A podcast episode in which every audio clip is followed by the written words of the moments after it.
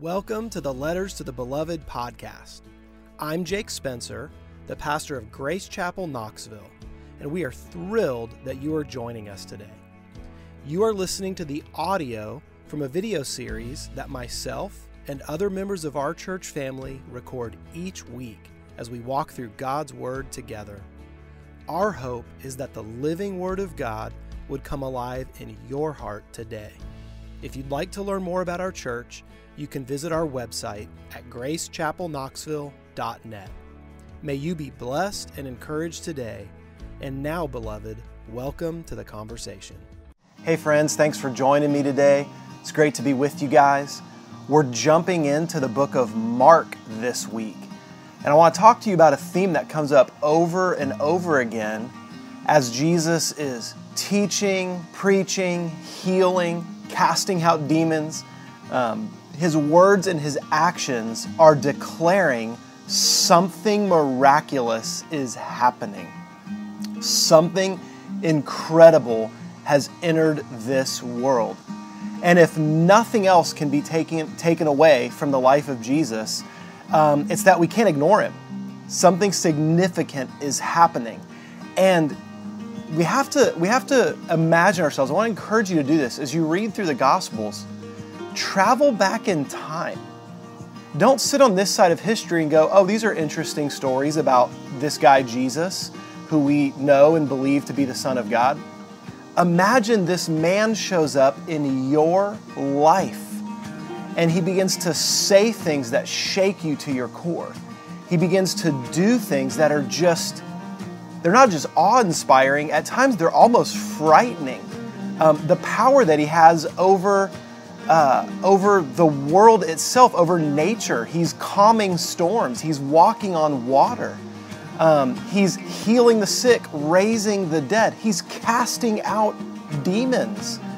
Um, and then he's speaking these words that at once are life giving, welcoming, and encouraging, and yet incredibly challenging in the midst of this context, I want you to hear this message this morning because it is essential for us as followers of Jesus to remember the gospel and the power of that gospel to challenge us and change us if we'll let it. And so, three times in succession in Mark chapter 8, in Mark chapter 9, and in Mark chapter 10, Jesus begins to tell his disciples clearly and directly that I am going to be tried by the scribes, the Pharisees, the elders. I'm going to be handed over to the Gentiles, and I will be killed. And three days later, I will rise again. You can check that out in Mark 8 31 through 32, Mark 9 30 and 32, and Mark 10 32 through 34. He's, he lays out this same plan. Now, what's interesting is as he's saying this, this is while he's on his way towards Jerusalem. And so he started out in the far north, near Caesarea Philippi, is the first time that he says it. And then they move south, and he's traveling through Galilee now. And in Galilee, chapter 9, he repeats it again. And then in chapter 10, they're nearing Jerusalem. In fact, they're getting ready for what we call the triumphal entry, where he rides into Jerusalem on the donkey a week before he's crucified. And in each of these three stops, as he's moving closer and closer to the climax of why he came to be crucified and to rise again, he's telling the disciples, It's coming, it's coming, it's coming. Now, friends, here's what's interesting about this. And I think it's easy for us to to again to distance ourselves from certain people in Scripture. It's easy to distance ourselves, remove ourselves from the story. Um, but the disciples do something that we would all think, surely I wouldn't do that. Um, but they either contradict or ignore what he's saying.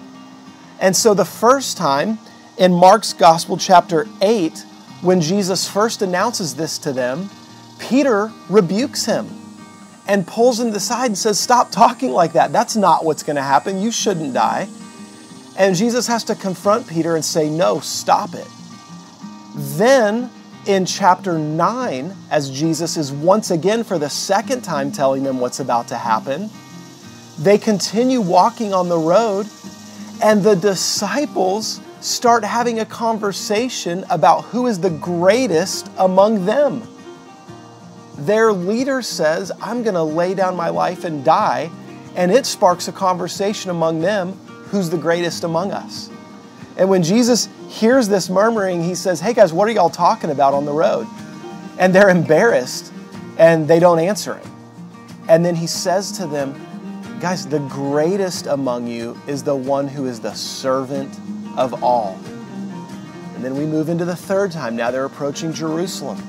And in chapter 10, again, he's told them, I'm going to die for, for you. I'm going to die. My life is going to be given up, and I'm going to rise again. And now, James and John come to him. And upon hearing this for the third time, and now they're right there at Jerusalem, and he's been telling them this is coming, what do they do? Do they, they say, How can we help you? Or, Jesus, you know, don't do that. No, no. They come to him and say, Hey, when you're the king, can we have the best seats? Can we be on your right hand and your left hand? this is their reaction to hearing that Jesus is going to give his life for them. They're thinking about how do we benefit? Sure, Jesus, this is going to cost you something. You're going to die. I don't even really know if I'm fully letting that sink in. But I do believe you're the king. And so, how's that going to benefit me? How is your death and your resurrected life and your kingdom going to benefit me? And friends, if we're honest with ourselves, we not, might not speak in those direct terms. But I think for many of us, our walk with Jesus tends to be more about what's in it for me than simply looking to the King and listening to His words and His direction. And so, as Jesus talks in chapter 10 now with James and John and says, Listen, guys, I'm about to, to drink from this cup, I'm about to be baptized into death.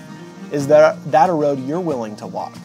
And of course, they say, Sure, we can handle that. And he has this whole dialogue with them. When the other 10 disciples find out what those two said, they're not mad at them for asking for the best seats. They're annoyed that James and John beat them to the punch. They wish they had been the ones to think to ask for those seats. And then Jesus gathers them all once again. I want you to hear these words. This is verses 42 through 45. Jesus called them to him and said to them, You know that those who are considered rulers of the Gentiles lord it over them and their great ones exercise authority over them. He says, You know this firsthand. You guys are currently um, enslaved to the Romans. They're the ones in charge and ruling things. And the way they operate is when they're in charge, they think about how things benefit them and how others work towards their benefit. Verse 43 But it shall not be so among you.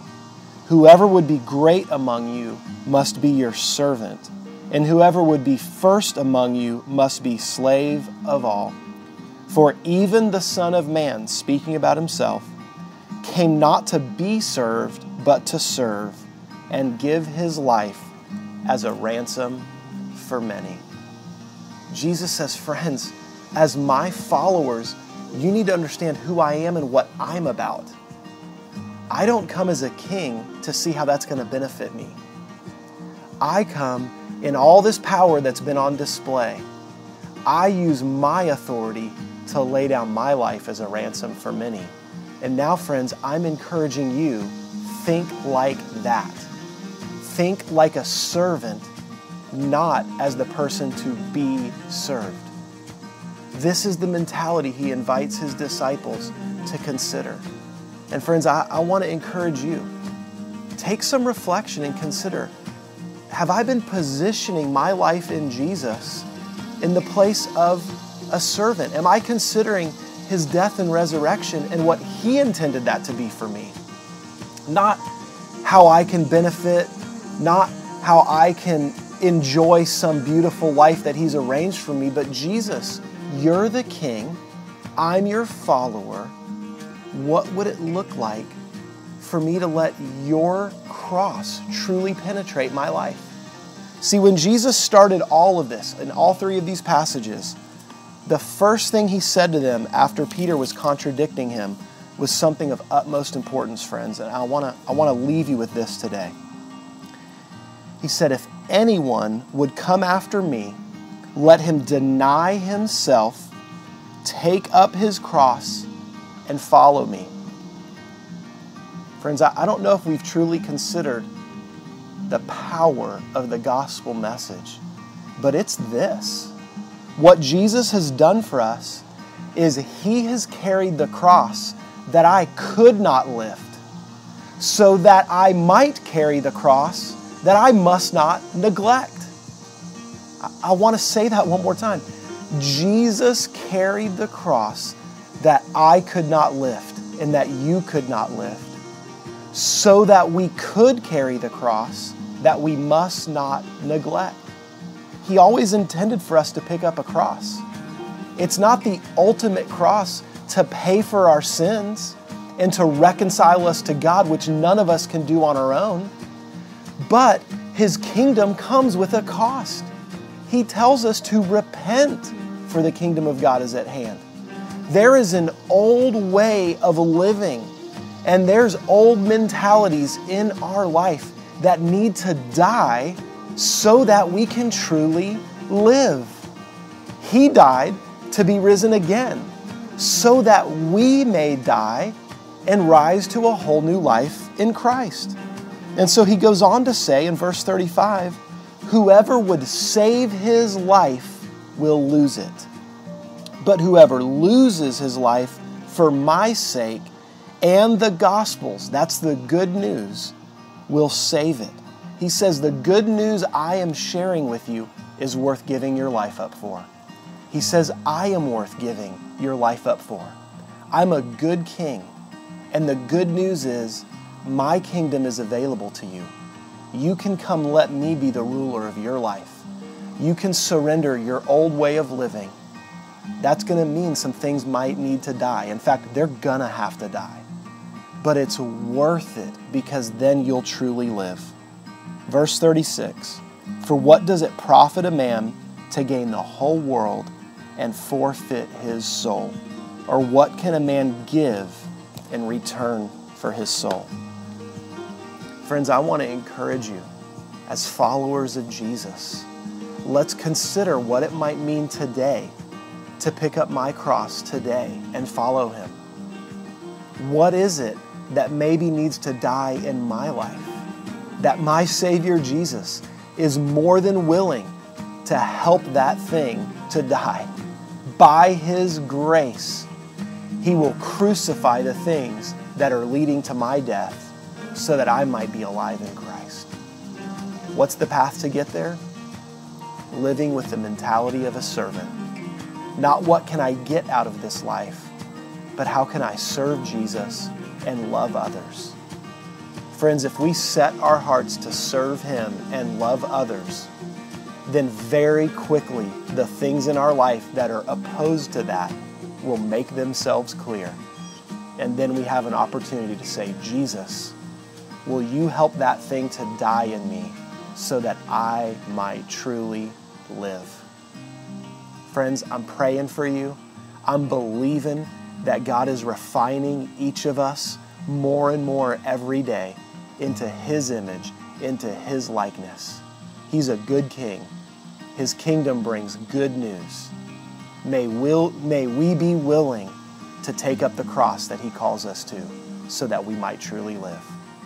Bless you, friends. Have a great week, and we'll see you soon.